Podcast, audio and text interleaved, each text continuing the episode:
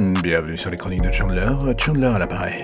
Que puis-je faire pour vous aider? Ah oui, ça y est, j'ai trouvé, vous voulez un podcast. Un podcast délicat, fait aux petits oignons, plein d'amour, et dirigé vers vos oreilles. Alors là, j'ai envie de dire, j'ai tout ce qu'il faut, et justement, ça commence maintenant. Doctor Sleep de Mike Flanagan est typiquement le film de la semaine qui m'intrigue le plus. Il n'y a pas énormément de promos autour de lui et c'est assez couillu, dirons-nous, de la part du distributeur. En même temps, c'est aussi un peu mauvais signe, on peut s'inquiéter. Mais bon, ça arrive. Je sais que beaucoup voient un culte parfois un peu abusif à Mike Flanagan, dont je n'aime pas toute la filmo. Mais pourtant, il faut bien lui reconnaître que, avec ce que j'ai vu pour l'instant, le long métrage dégage une saveur toute particulière. On a envie d'en savoir plus, une nécessité quasi maladive de voir si ce jeune réalisateur va se planter ou au contraire réussir à vivre sans mal aux côtés du monument créé par Stanley Kubrick. Pour l'égaler et faire mieux, il y a une montagne à franchir qui pour beaucoup, et moi le premier, a des airs de challenge absolument insurmontables. Mais l'idée de voir ce jeune réalisateur tenter sa chance, sans jamais jeter l'éponge, force l'admiration. Il possède une vision et un talent de metteur en scène certain. Du coup, pourquoi s'inquiéter? Peut-être à cause de l'ombre de Shining qui traîne dans un coin d'ailleurs. Les bandes annonces jouent lourdement sur l'imagerie de Kubrick et l'aspect est là pour repêcher l'ancien public. C'est malin, mais l'on espère que Mike Flanagan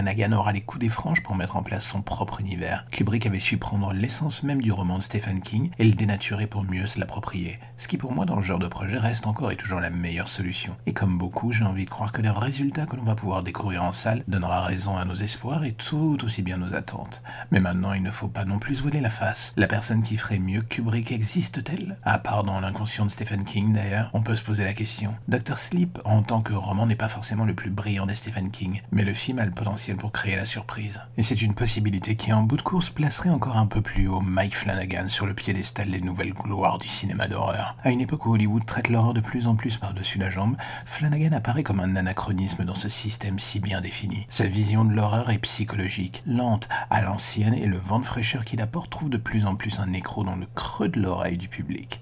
Est-ce que cela s'avère une bonne chose? Oui, car c'est au final en faisant sortir ce même public de sa zone de confort, où il est de plus en plus enfermé par les studios et en abordant l'horreur différemment, que l'envie et la passion pour ce genre reprendront du poil de la bête. Alors oui, rien que pour cela, j'ai envie de croire à la possibilité d'une bonne surprise. Un réalisateur prometteur et un casting loin d'être dégueulasse, ce sont déjà deux éléments en or qui sont mis sur le tapis. Rien que pour cela, j'ai envie de dire que l'on peut croiser les doigts pour que le reste suive. Réponse dans les salles dès aujourd'hui.